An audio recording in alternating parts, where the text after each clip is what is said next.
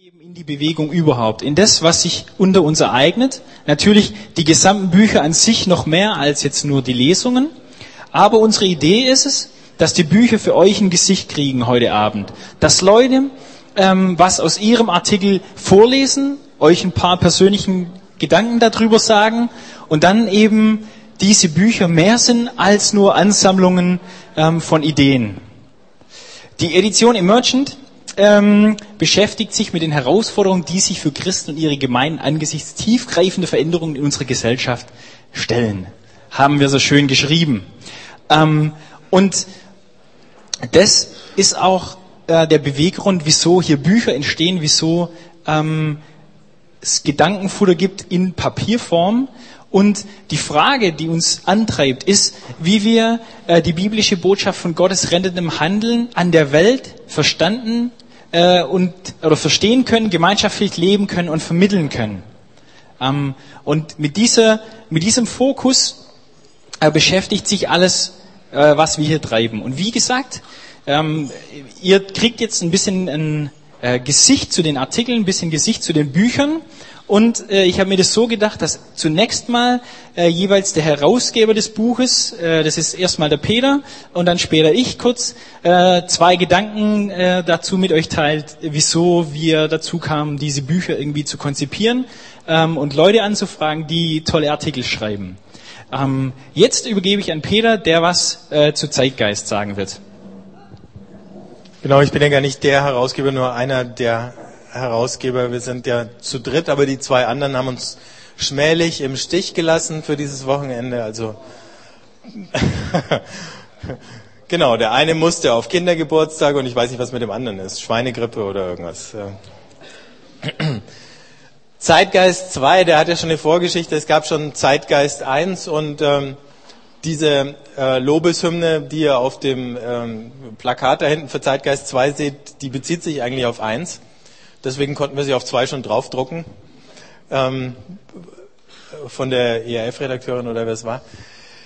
Ähm, wir haben dann tatsächlich gesagt, Zeitgeist 1 ist äh, so gut angekommen, und da war ich noch gar nicht mit Herausgeber, äh, wahrscheinlich deswegen. Ähm, aber hat sich ausnehmend äh, gut verkauft. Äh, der Franke Verlag war entzückt und deswegen hat er wahrscheinlich sich auch darauf eingelassen, nochmal ein zweites rauszubringen. Wir haben dann äh, Zeitgeist 1 nochmal angeguckt und haben festgestellt, ähm, eben das war toll, das war deswegen toll, weil es viele unterschiedliche Beiträge hatte, weil es alles deutsche Beiträge waren und wir ja im christlichen Sektor ähm, so das Problem haben, dass wir doch irgendwie eher von Übersetzungen amerikanischer Bücher überflutet werden, als dass die Verlage äh, sich jetzt irgendwie groß drum kümmern, äh, deutsche Autoren aufzubauen. Oder die jammern natürlich, es gibt keine guten oder so, aber ähm, wenn man jeden mit John Ortberg vergleicht, dann ist es auch irgendwie schwierig. Ne? Ähm, beim ersten war noch ein bisschen die Schwäche, dass es ein großes Sammelsurium von Sachen war, die gar nicht so aufeinander abgestimmt waren. Beim zweiten ist es immer noch ein Sammelsurium, aber wir haben es versucht, ein bisschen mehr aufeinander abzustimmen. Die, die Klammer begrifflich war eben diese Frage der Heimat und das hat damit zu tun, dass natürlich in dieser äh, postmodernen Situation einerseits so dieses Gefühl von Heimatverlust und Fremdheit und so ähm, eigentlich jeden irgendwie betrifft oder befällt oder das Gefühl des Befremdens und äh, auch die Suche nach irgendwas, äh, wo man wieder Heimat findet. Und es wäre natürlich die allergrößte äh, Versuchung zu sagen, in diesem äh, Ozean von Veränderungen und so ist äh, meine Gemeinde die Heimat, die mir Stabilität und alles bietet. Aber Pustekuchen, die Gemeinde ist es nicht. Das, wir haben wunderschön ironisches Vorwort vom äh, Heinz-Peter Hempelmann geschrieben bekommen für das Buch. Und äh, das alleine vorzulesen wäre schon Spaß. Ähm, also falls wir noch Zeit haben, können wir das am Ende noch machen. Wir haben versucht, das in vier Oberbegriffe einzuteilen, weil wir gemerkt haben, unsere Welt hat sich verändert wie wir Gott und Theologie denken, hat sich verändert. Die Gemeinden verändern sich. Unsere, unser geistliches Leben verändert sich. Und dann wollten wir immer noch ein paar praktische äh, Projekte und Aspekte reinbringen.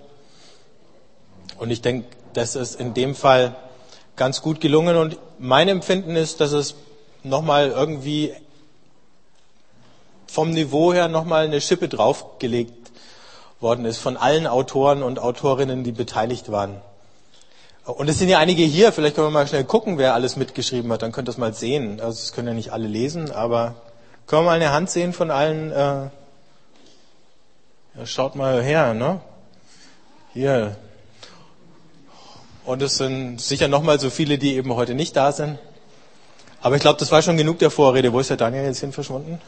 Ich denke so allgemein ist es schwer, irgendwas pauschal noch über das Buch zu sagen und äh, was viel mehr überzeugt ist, irgendwas draus zu hören und äh, oder es mal zur Hand zu nehmen und zu blättern. Vielleicht noch eine Sache. Also es gibt eine Sache an dem Buch rein so äh, kaptisch, die uns begeistert. Das ist das Cover. Ähm, also dem Dennis ist ein großer Wurf gelungen. Wir haben zwei von seinen Entwürfen äh, abgelehnt, aber mit dem war, hat er richtigen Treffer gelandet. Und das ist richtig schön. Und dann kam das Buch aus der Druckerei und wir haben reingeschaut und gesagt, bäh, wir hatten so schöne Fotos und im ersten Band hatten wir viel besseres Papier und im zweiten äh, hat der Verlag eine neue Druckerei gehabt und es schaut alles nicht so schön aus, wie wir es uns vorgestellt hatten. Also auf der einen Seite sind wir begeistert und auf der anderen Seite. Ihr könnt jetzt also die erste Auflage sozusagen wegkaufen und dann kommt die zweite und dann kriegen wir wieder gutes Papier. Okay? Das ist ja gar nicht mehr biblisch und ähm, lauter solche Sachen hört man dann. Und auch ich frage mich manchmal, hm, denken wir uns das nur so oder ist das was, was auch mit dem, was die Bibel uns sagen will und was die Bibel uns für die heutige Zeit sagen will, was damit übereinstimmt? Und ich habe einiges dann gelesen und Bibelstellen mir angeschaut und habe erkannt, dass das eine ziemlich biblische Sache ist, dieser Gedanke der missionalen Gemeinde, der Gemeinde, wo Mission das Zentrum ist, die in der Mission Dei, in der Mission Gottes lebt und handelt. Und für mich der zentrale Vers, wenn es darum geht, ähm, um missionale Gemeinde, ist Johannes 20, Vers 21. Da sagt nämlich Jesus zu seinen Jüngern und damit auch zu der ganzen Gemeinde, auch zu der Gemeinde heute, wie mich der Vater gesandt hat, so sende ich euch. Das ist für mich die Grundlage für den Gedanken der missionalen Gemeinde, die Sendung, dass Jesus uns sendet, so wie er gesandt wurde. Und dazu werde ich jetzt einen Abschnitt aus dem Artikel vorlesen, wo es darum geht, wie Jesus gesandt wurde, die Sendung Jesu. Und mein Artikel, wie gesagt, hat viel mit Bibelstellen und so zu tun. Die stehen auch im Artikel immer so in Klammern dahinter. Wenn ich die jetzt so vorlese, ist nicht so schön, deshalb könnt ihr die dann immer parallel da sehen und schnell mitblättern oder so. Viel Erfolg. Besonders im Johannesevangelium wird Jesus als der Gesandte Gottes dargestellt. Aber auch für Paulus ist die Sendung Christi ein zentrales Motiv. Bei Paulus zeigt sich der Weg der Sendung insbesondere im Christus-Hymnus. Der Evangelist Johannes spricht immer wieder von der Sendung. Grundlegende Stellen sind hier der Prolog und Johannes 3, 16 folgende. Jesus, der schon immer existiert und durch den alles geschaffen wurde, er ist präexistenter Schöpfungsmittler, wird von Gott in die Welt gesandt, indem er Mensch wird. Gott, der gerade nicht Fleisch ist, wird in der Person Jesus Christus Fleisch. Der Mensch Gott, äh, der Mensch Jesus von Nazareth ist die Inkarnation des ewigen Wortes und damit die Inkarnation Gottes. Der Schöpfungsmittler nimmt die Gestalt seines Geschöpfes an. Er wird wahrer Mensch aus Fleisch und Blut. Die Inkarnation ist nicht punktuell zu verstehen, sondern bezieht sich auf das ganze Leben Jesu in dieser, in dieser Welt, in ihrer Geschichtlichkeit. Dabei verliert Jesus nicht seine Göttlichkeit. Jesus ist Mensch geworden und dabei Gott geblieben. Jesus, wahrer Mensch und wahrer Gott, wohnte unter uns und wir sahen seine Herrlichkeit. Er lebte, wie die Menschen um ihn herum, als Teil der jüdischen Gesellschaft, der Kultur entsprechend. Er aß und trank und das sogar mit den Sündern. In diesen Tischgemeinschaften seinen Gleichnissen und seinem Tod zeigte Jesus, dass Gott sich der, dass Gott sich den Ausge, nee, dass Gott sich der Ausgestoßenen und Gottlosen erbarmt. So konnte man in diesem unter uns wohnen Jesu Herrlichkeit sehen. Das ist nicht die Herrlichkeit eines besonderen Menschen, sondern die Herrlichkeit Gottes, die durch seine Gegenwart sichtbar wird. Es ist paradox, dass man Gottes Herrlichkeit gerade in der Erniedrigung Jesu sieht und besonders in dem Höhepunkt der Erniedrigung, dem Tod am Kreuz. Dabei entspricht dies, wie der gesamte Weg Jesu, dem Willen Gottes. Darauf ist die Sendung ausgerichtet. Jesus ist gekommen, um den Willen dessen zu tun, der ihn gesandt hat. Er verstand seine Sendung im Horizont des Reiches Gottes. Dabei ist das Wirken von Sohn und Vater identisch. Am Ende seiner irdischen Zeit kehrt Jesus auch wieder zum Vater zurück. Die Sendung Jesu, die ihren Höhe und Mittelpunkt in Kreuz und Auferstehung findet, zeigt die Liebe Gottes zur Welt. Gottes Wesen ist Liebe.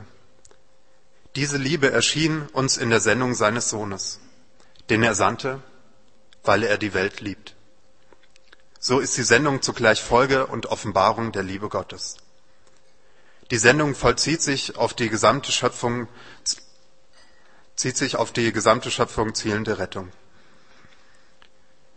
Denn Gott sandte seinen Sohn, damit die Welt gerettet wird und wir durch ihn leben können. So gehören Sendung und Universalität des Heils zusammen. Der Glaube an den, den Gott gesandt hat, ist Ziel der Sendung.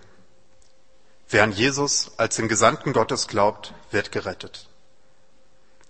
Nun sendet Jesus seine Jünger und damit die Gemeinde so, wie er selbst vom Vater gesandt wurde. Er sendet sie als der Auferstandene, der am Ende seines irdischen Weges steht. Die Jünger erkennen ihn und glauben, dass er der Christus ist. Die natürliche Folge dieses Glaubens ist Mission. Das nun mal ein kurzer Abschnitt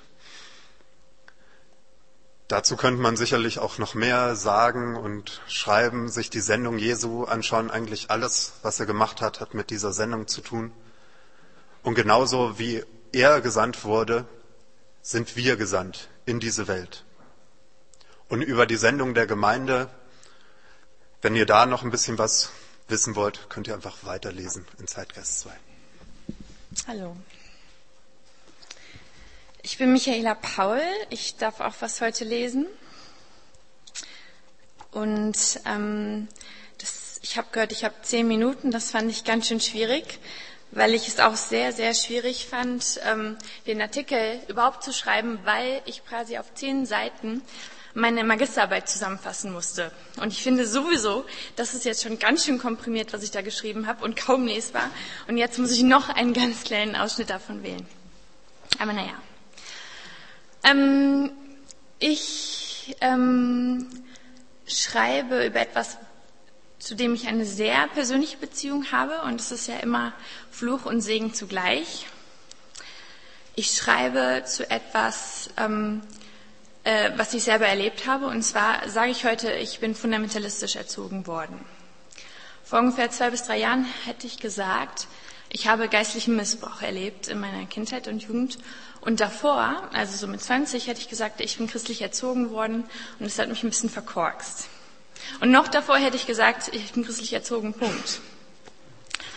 Und ähm, ich bin zu dem Thema gekommen, weil ich gemerkt habe, ich weiß nicht, wie viele von euch sich mit dem Thema geistlicher Missbrauch ein bisschen auskennen, das ist ein bisschen im Kommen. Also es wird zunehmend thematisiert in verschiedenen Ratgeberschriften und so. Und ich habe gemerkt, dass die Leute, die diese Ratgeberschriften schreiben, das sind meistens Leute, die ich kenne.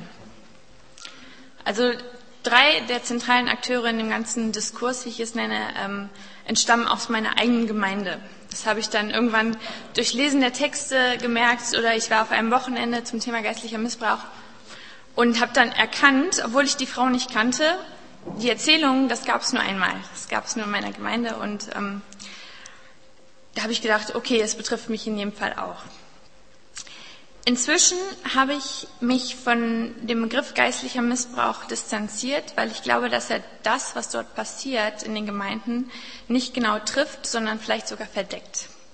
Und das habe ich versucht in dem Artikel ein bisschen zu beschreiben und noch deutlicher ist das in meiner Magisterarbeit, wo ich Ratgeberliteratur analysiert habe zum Thema geistlicher Missbrauch.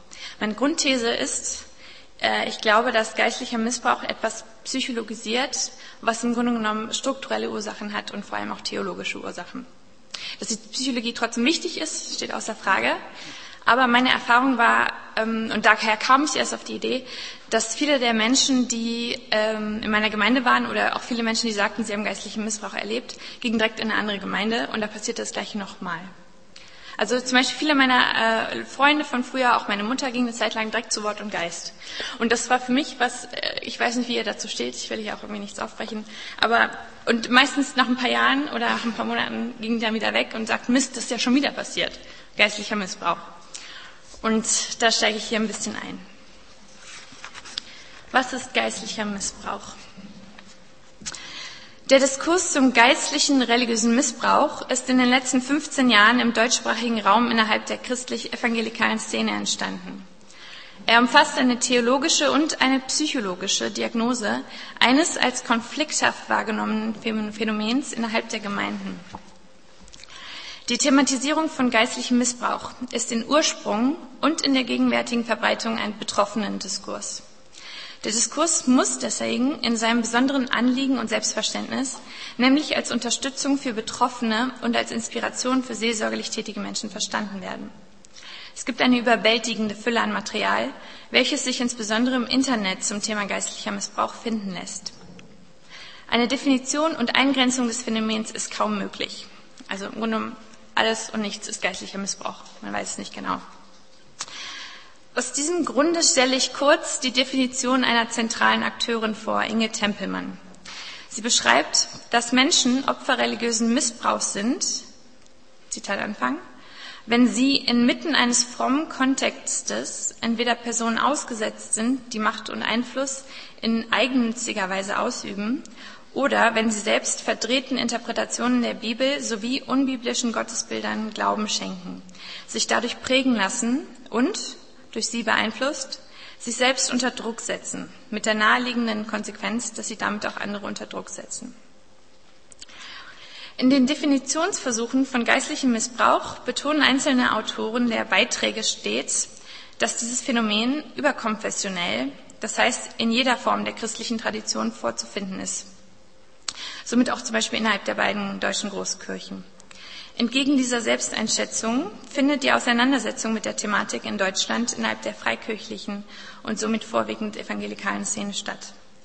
Die Akteure identifizieren sich größtenteils mit der evangelikalen Szene, benennen in ihren Beispielen Erfahrungen aus evangelikal geprägten Gemeinden und Institutionen, leiten ihre Definition von geistlichem Missbrauch auch aus diesen Erfahrungen ab verwenden in ihren Beiträgen evangelikal tradierte Sprachformen und setzen bei ihren Lesern ein evangelikal geprägtes Frömmigkeitsverständnis voraus.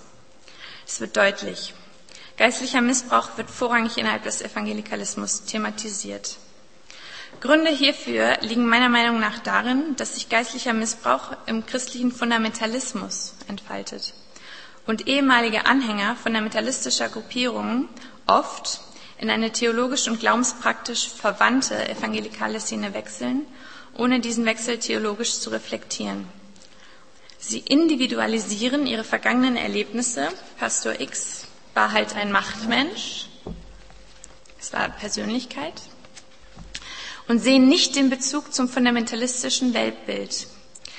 Eine Individualisierung und Psychologisierung des Phänomens geistlicher Missbrauch, es wird ja an dem Wort Missbrauch auch schon deutlich, ist eine psychologische Diagnose, hinsichtlich äh, seines Ursprungs, Sekunde,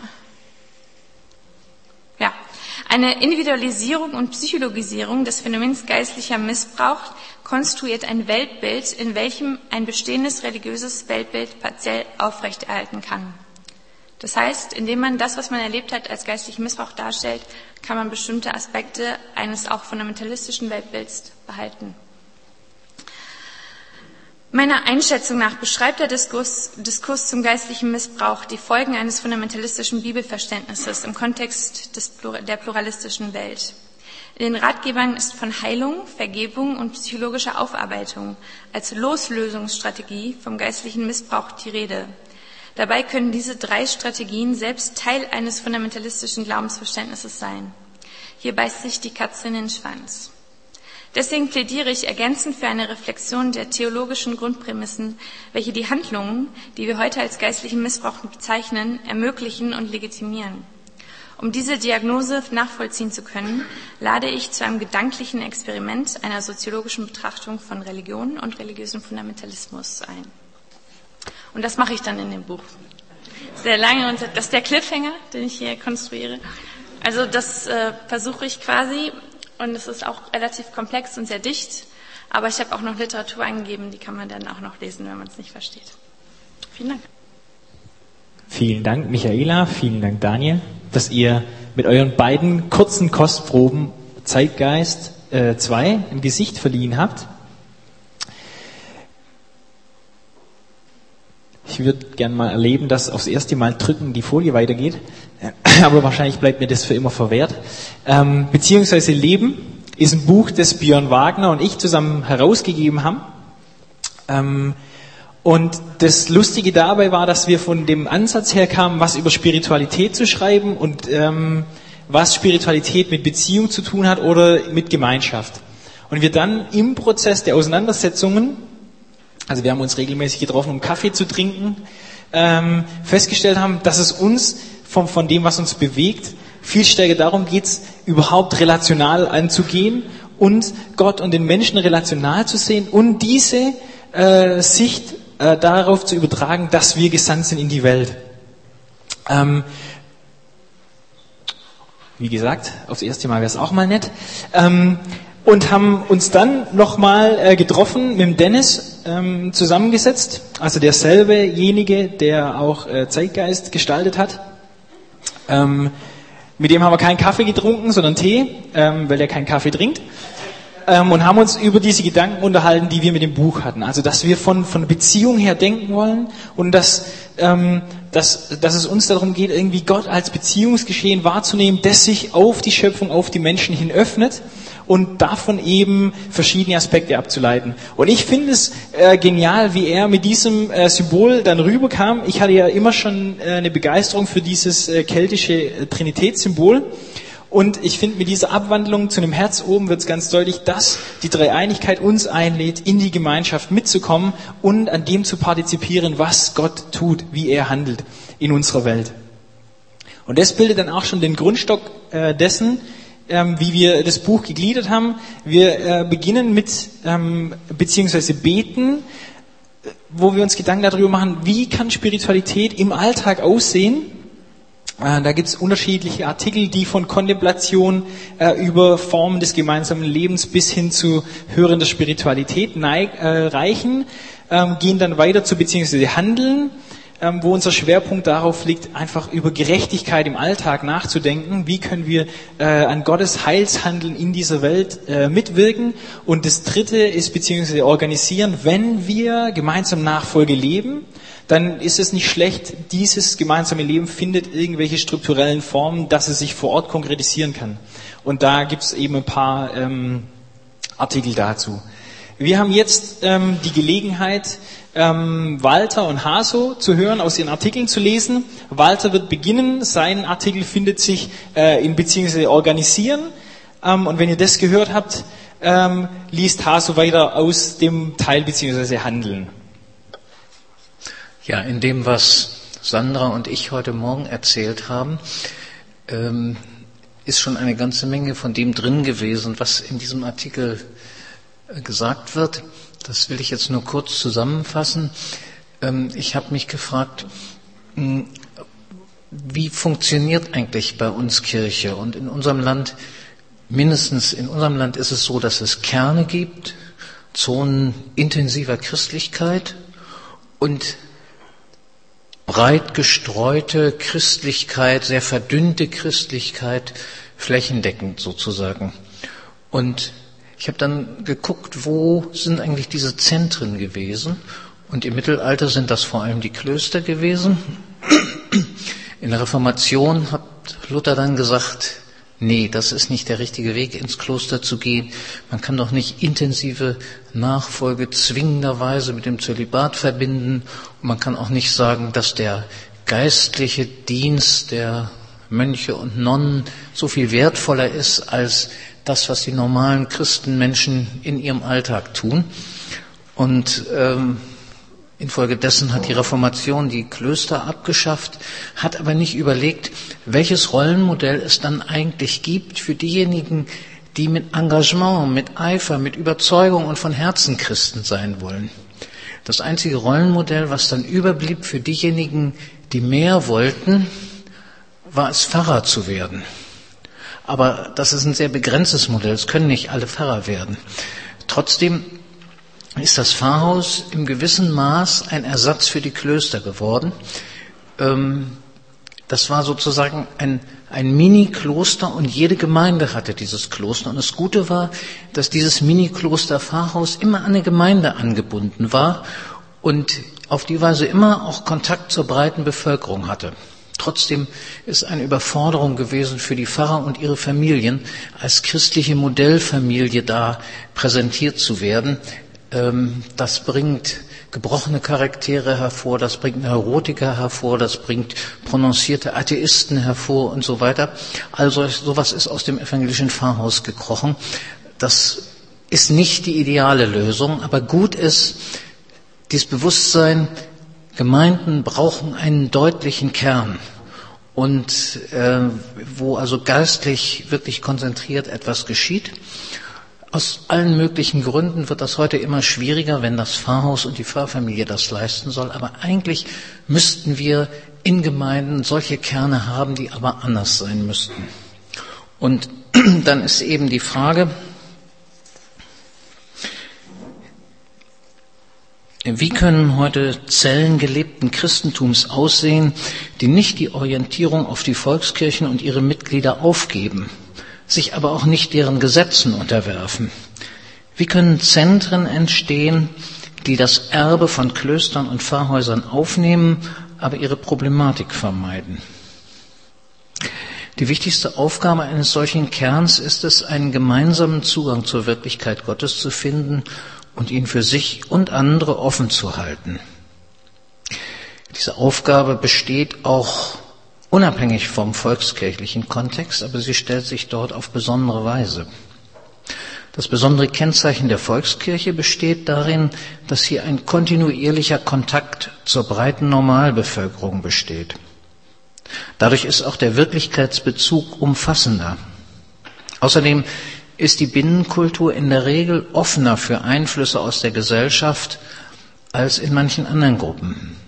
Das ist Vorteil und Nachteil zugleich.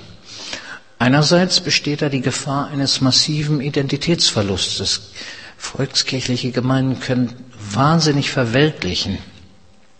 Andererseits haben geistliche Gemeinschaften im volkskirchlichen Umfeld mehr Spielraum, um unabhängig von autoritativen, angeblich biblischen Traditionen ihren eigenen Weg zum lebendigen Gott zu finden. These und Ökologie, Gospel, kreative Arbeit mit Kindern, Tafeln für Bedürftige und Stundengebet, Glaubenskurse und Anbetungsmusik. Das alles und noch mehr steht im Prinzip zur Verfügung und wartet darauf, ob Gemeinschaften es in ihre geistliche DNA aufnehmen. Die eigentliche Arbeit besteht in der Auswahl, Kombination und Anpassung der vorhandenen Möglichkeiten. So können sich sehr originelle Profile ergeben, die eben nicht örtliche Kopien von Bewegung X oder Prediger Y sind, aber auch nicht die lokalen Filialen landeskirchlicher Arbeitsstellen. Stattdessen entsteht ein eigenständiger Remix, bei dem die Anschlussfähigkeit für die Menschen des jeweiligen Ortes zum wichtigsten Kriterium wird. Es wird aber einen gewissen Abstand zum kirchlichen Betrieb, aber auch zu anderen Einflüssen brauchen, um einen gemeinsamen geistlichen Lebensstil wachsen lassen, wachsen zu lassen. Es geht hier wirklich um Pionierarbeit. Das ist aber auch genau die Chance der großen Volkskirchen. Es besteht der Spielraum, mit der ganzen Gemeinde oder realistischer gesprochen vielleicht mit kleineren Gemeinschaften nochmal von ganz vorne anzufangen und dabei trotzdem nicht die Normalbevölkerung aus dem Blick zu verlieren. Ich will nicht verschweigen, dass solche Versuche durchaus Konflikte mit sich bringen können. Jedoch ist hier die Toleranz im letzten Jahrzehnt erheblich gewachsen. Die Einsicht, dass man nicht ewig von der Substanz leben kann und dass neue Wege gebahnt werden müssen, diese Einsicht breitet sich inzwischen anscheinend auch auf der Leitungsebene der Kirche aus.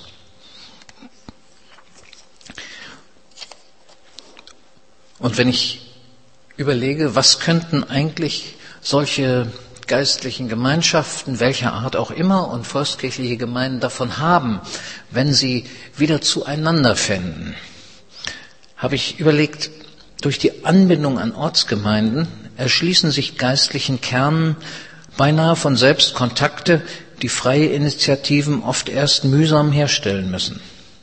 Entscheidend wird es sein, ob diese Möglichkeiten auch genutzt werden. Mehr oder weniger fromme Kuschelclubs gibt es leider auch in der Landeskirche. Es geht aber um missionale Präsenz in der Normalbevölkerung einer Region. Eine klare geistliche Ausrichtung ist dabei langfristig eher hilfreich, solange sie authentisch, beweglich und menschenfreundlich bleibt. Mit einer solchen Gemeinschaft im Rücken kommt auch der Dienst von Pfarrern, Pfarrerinnen und anderen Mitarbeitenden aus der Defensive heraus.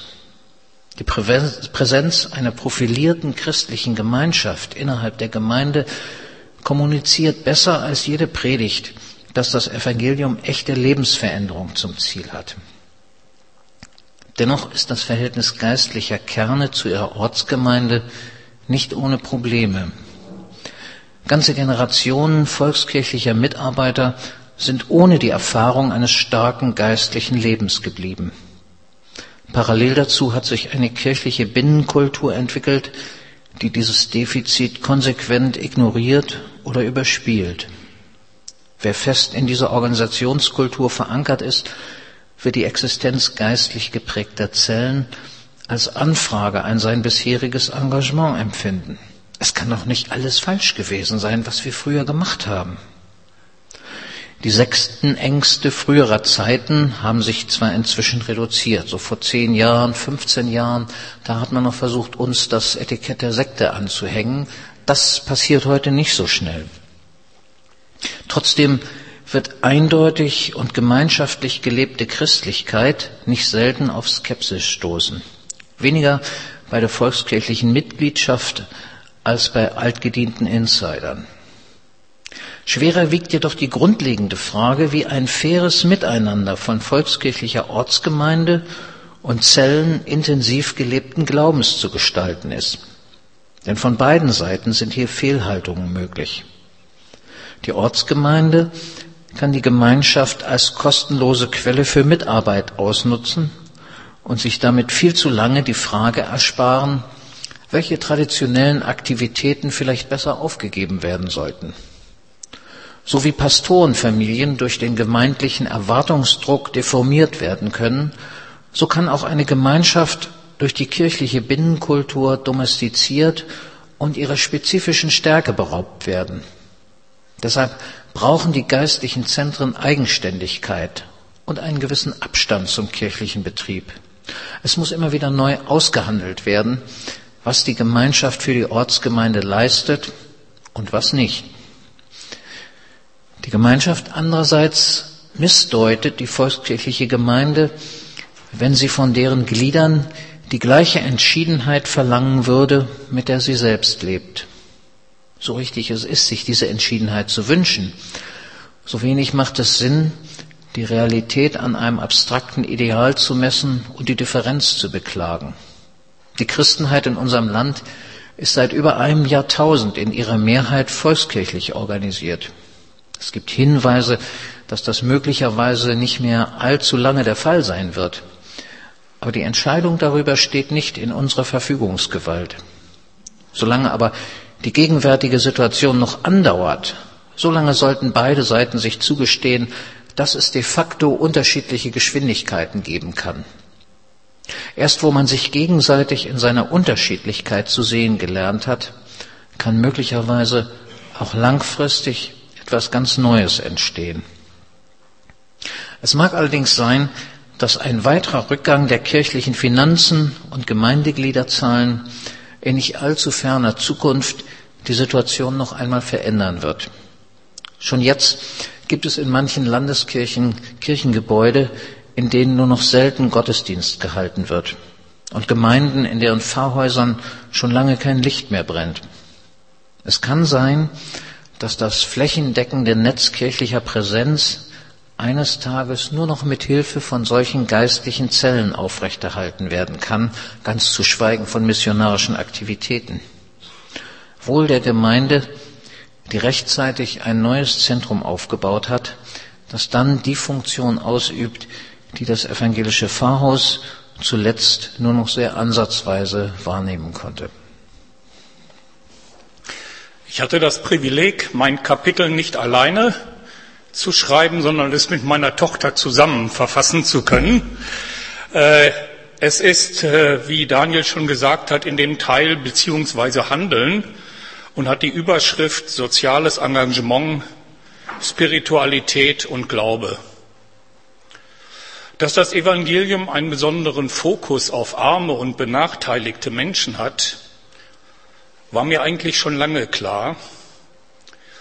Aber ich habe in den letzten Jahren durch meine Freundschaft zu einer Reihe von Afrikanern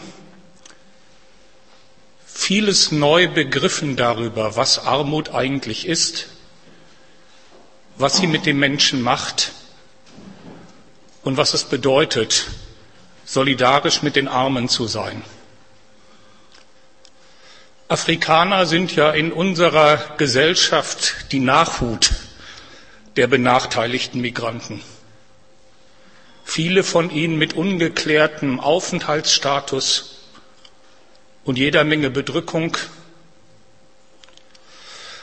Auf der anderen Seite kann man bei ihnen etwas finden von Kostbarkeit, von Gott, das unser eigenes Leben bereichert, wenn wir ihre Freunde werden. Und äh, das hat mich zu einigen Einsichten geführt, die sich auch in diesem Kapitel niederschlagen. Armut ist kein Statusbegriff, so viel noch vorweg alleine, sondern ist ein Beziehungsbegriff. Armut hat immer auch die Komponente, relativ zu jemand anders arm zu sein. Ein 14-jähriger Teenager, dessen Eltern ihm die Dinge nicht kaufen können, die jeder aus seiner Peergruppe hat, fühlt sich arm. Armut ist auch insofern Beziehungsbegriff, als es in der Regel Verursacher oder Ausbeuter gibt, die Armut hervorgebracht haben. Und das habe ich bei meinen afrikanischen Freunden gemerkt, dass äh, der Kolonialismus ist noch nicht vorbei. Die Länder haben 30, 40, 50 Jahre ihre Unabhängigkeit und der Kolonismus braucht immer noch soziale Heilung.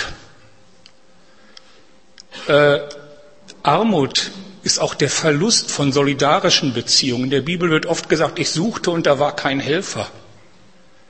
Keiner, der zu einem steht. Und weil Armut so viel mit Beziehung zu tun hat, ist das soziale Engagement eigentlich weniger eine Tat als eine Begegnung. Es hat einen Tataspekt, aber im tiefsten ist das, was die Armen brauchen, die Begegnung. Und das, was wir brauchen, ist die Begegnung mit den Armen, weil sie etwas zu geben haben. Und darüber möchte ich jetzt einiges lesen, was ich in dem Buch geschrieben habe. Häufig wird soziales Engagement vor allem als Ausdruck christlicher Ethik angesehen. Aber der Einsatz für Arme und Schwache ist mehr als Christenpflicht. Und er braucht eine tiefere Motivation als das schlechte Gewissen des reichen Westlers, der beschämt entdeckt, wie viel von seinem Wohlstand er ungerechten globalen Strukturen verdankt. Wer sich nur aufgrund dessen zu sozialem Engagement verpflichtet fühlt, der muss bedenken, dass die Pflicht theologisch dem Gesetz zugeordnet ist.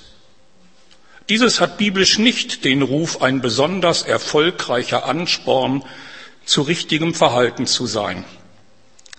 Mancher, der zugunsten armer Länder ein einfaches Leben führen wollte, blieb irgendwann in einer neuen Gesetzlichkeit stecken, die statt von Leidenschaft und Vision für Gerechtigkeit eher von der Frage nach der Legitimität bestimmter Konsumgüter gekennzeichnet war. Außerdem beendet die hieraus entspringende Wohltätigkeit nicht das Gefälle zwischen Reich und Arm. Ein reicher Wohltäter ist zwar weitaus besser als ein reicher Ausbeuter, aber dadurch ist es mit der Demütigung des Armen nicht vorbei, der als Empfänger von Almosen immer noch kein Partner ist. Es gehört zur Würde des Menschen, dass er einen Beitrag leisten kann, dass seine Beziehungen von Geben und Nehmen gekennzeichnet sind. An dieser Stelle greift auch das Motiv der Barmherzigkeit, wenn es allein bleibt, noch zu kurz obwohl es schon so viel besser ist als die Pflicht. Der Einsatz für Arme und Schwache braucht eine tiefere Quelle. Soziales Engagement und Spiritualität. Der Prophet Jeremia stellt soziales Engagement in einen viel weiteren Kontext, indem er in Jeremia 22, Vers 16 den Einsatz für Schwache und Arme mit Gottes Erkenntnis gleichsetzt. Gott erkennen, das bedeutet im Hebräischen viel mehr als einen kognitiven Vorgang, der zu theologischen Einsichten führt. So wie Mann und Frau einander erkennen, indem sie körperlich und seelisch eins werden, so erkennt man Gott, indem man ihm begegnet und erfährt, dass der Transzendente mitten in der Immanenz gegenwärtig ist und zur erfahrbaren Realität wird. Und nun verkündigt Jeremia, der Ort für solche Gottesbegegnungen ist der Einsatz für Schwache und Kranke und, und Arme. Wer Gott sucht, mag ihn eher in Hütten, eher im Soldiner Kiez, einem der sozial schwierigsten Kieze in Berlin, eher in Ruanda finden als anderswo. Denn der Gott Israels wohnt ganz oben und ganz unten. Er, der hohe und erhabene Gott, der Heilige, dessen Thron ewig steht, sagt, ich wohne in der Höhe, in unnahbarer Heiligkeit, aber ich wohne auch bei den Gedemütigten und Verzagten. Ich gebe ihnen Hoffnung und neuen Mut. Wer Gott nahen will, muss hinaufsteigen auf den heiligen Berg oder hinabsteigen zu denen, mit, Gott, mit denen Gott sich solidarisiert und identifiziert. Das ist keine Theorie. Die tiefste Gottesbeziehung und die stärkste geistliche Ausstrahlung findet man immer wieder bei den Christen, die Freunde der Armen geworden sind. Zitat. Ein amerikanischer Besucher konnte die Hingabe nicht verstehen, mit der Mutter Teresa den Ausgestoßenen auf den Straßen der Slums von Kalkutta diente. Ihre Antwort öffnete ihm die Augen. Zuerst schauen wir auf Jesus, und dann gehen wir hinaus und halten Ausschau, wo wir ihm in der Gestalt eines Leidenden begegnen. Als sie gefragt wurde, wie sie sich den Armen und Verlassenen in den Elendsvierteln von Kalkutta zuwenden könne, sagte sie nur, sie sehe in ihren Gesichtern Jesus in Gestalt eines Leidenden. Gott ist bei den Armen. In seinem Gleichnis vom Weltgericht hat Jesus diese alttestamentliche Aussagen auf sich selbst übertragen. Was ihr für einen meiner geringsten Brüder getan habt, das habt ihr mir getan. Mutter Teresa und viele andere haben entdeckt, dass diese Worte nicht nur eskatologischen Lohn verheißen, sondern zur gegenwärtigen Erfahrung werden.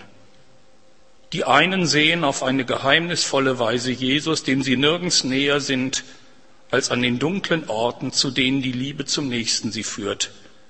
Andere entdecken eine Tiefe von Erfüllung und Sinnhaftigkeit, die auf der Sonnenseite des Lebens nur schwer zu finden ist.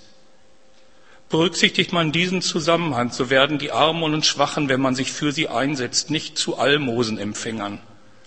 Gott identifiziert sich mit ihnen und wohnt bei ihnen, darin liegt ihre Würde. So werden sie zum Theophoros, zum Gottesträger. Wer sich ihrer annimmt, kann durch sie das empfangen, was sonst schwer zu finden ist. Die Verknüpfung von sozialem Engagement und Spiritualität zeigt sich auch im Leben von Ernesto Cardenal, der eine andere Form christlicher Solidarität mit den Armen lebte. Aus einer reichen Familie stammend wandte er sich der Befreiungstheologie zu. Anders als das diakonische Engagement von Mutter Teresa war sein Fokus auf die Veränderung und Beendigung ungerechter Strukturen und Machtverhältnisse gerichtet. Mutter Teresa wurde selig gesprochen, der Priester Ernesto Kardinal wurde suspendiert. Der Einsatz für die Armen macht nicht in allen Formen populär, wie es ein bekanntes Zitat von Helda Kamara zum Ausdruck bringt. Wenn ich den Armen Brot gebe, werde ich ein Heiliger genannt. Wenn ich frage, warum die Armen arm sind, werde ich als Kommunist beschimpft. Die spirituelle Seite des Wirkens von Ernesto Kardinal kommt gut in einem seiner bekanntesten Bücher zum Ausdruck, das Evangelium der Bauern von Solentiname. Er selbst schreibt darüber, in Solentiname, einer abgeschiedenen Inselgruppe im großen See von Nicaragua mit rein bäuerlicher Bevölkerung, hören wir in der Sonntagsmesse keine Predigt, sondern unterhalten uns einfach über das Evangelium. Die Auslegungen der Bauern sind oft von größerer Tiefe als die vieler Theologen, aber gleichzeitig von genauso großer Einfachheit wie das Evangelium selbst.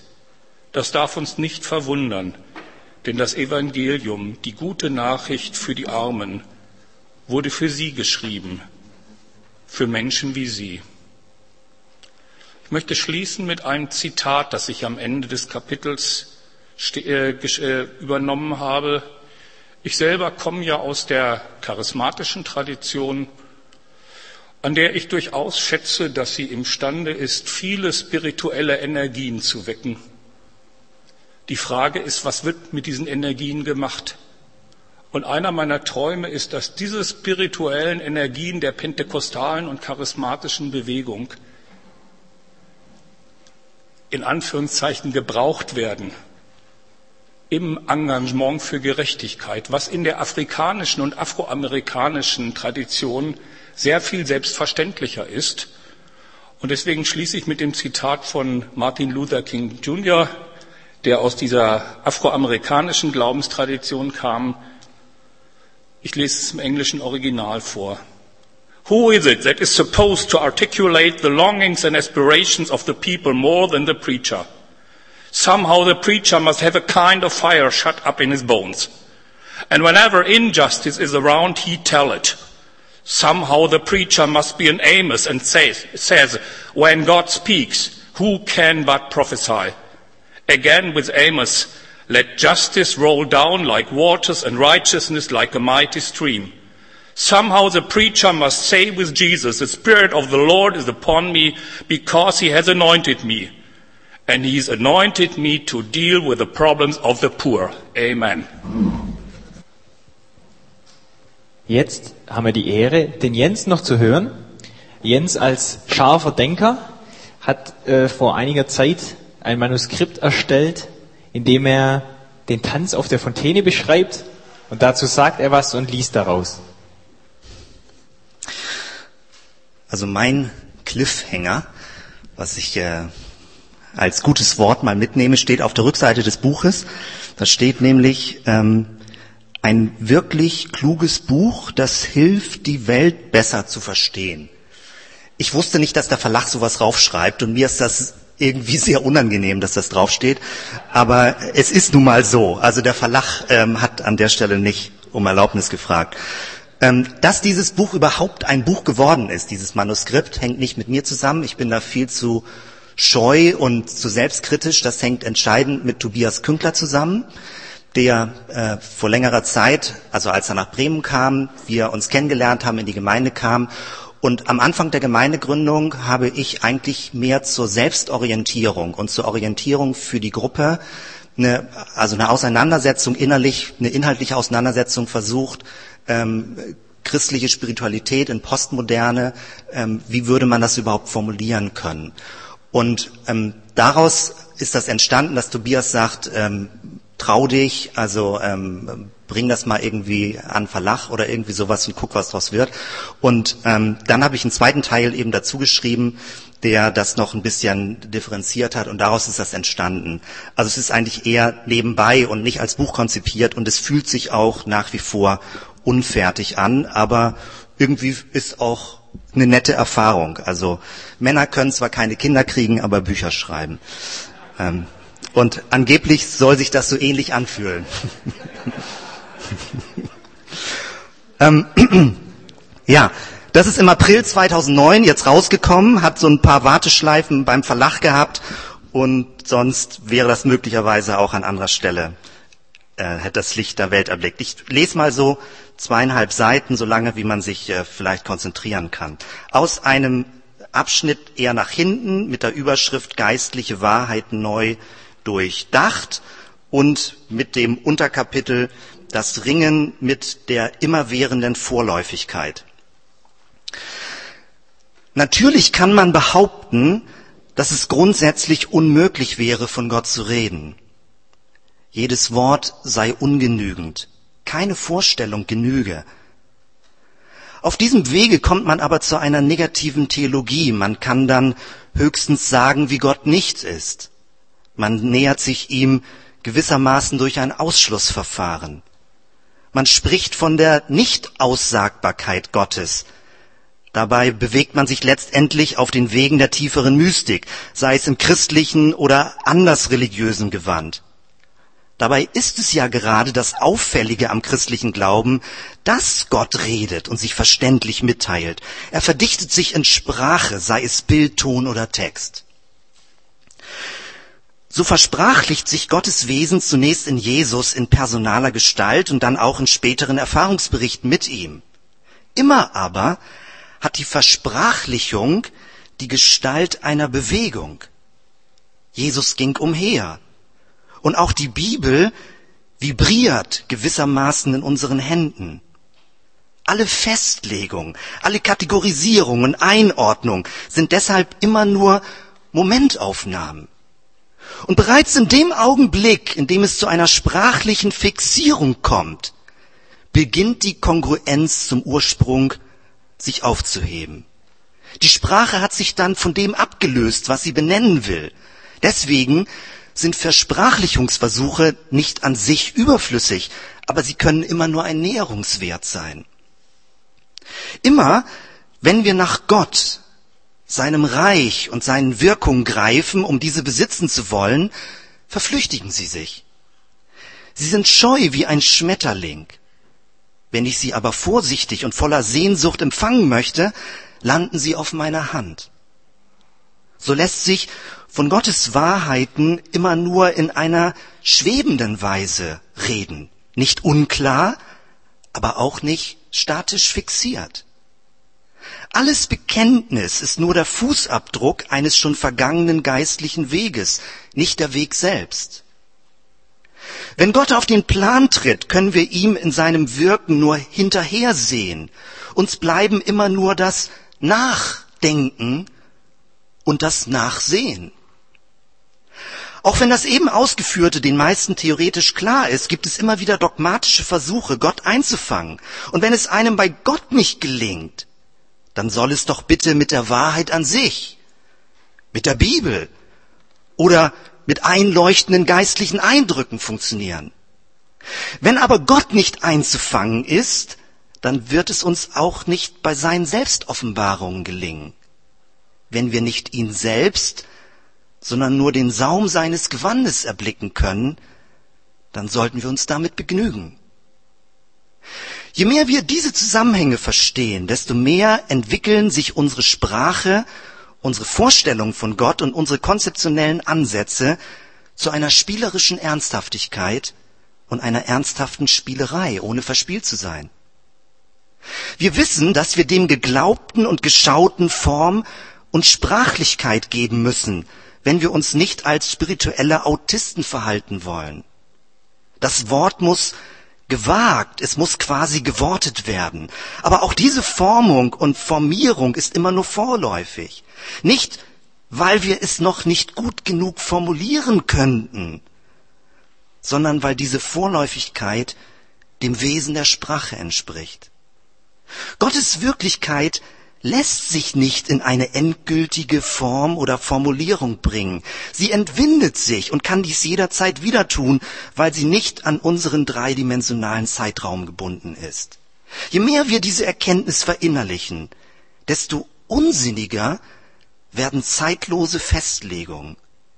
Und leider stellen wir ja allzu oft, allzu oft fest, wenn wir das irrige Verständnis von der Unbewegtheit Gottes mit der Illusion der vollständigen Sagbarkeit kombinieren, entstehen aus religiösen Überzeugungen endgültige Standpunkte und verhärtete Kampffronten.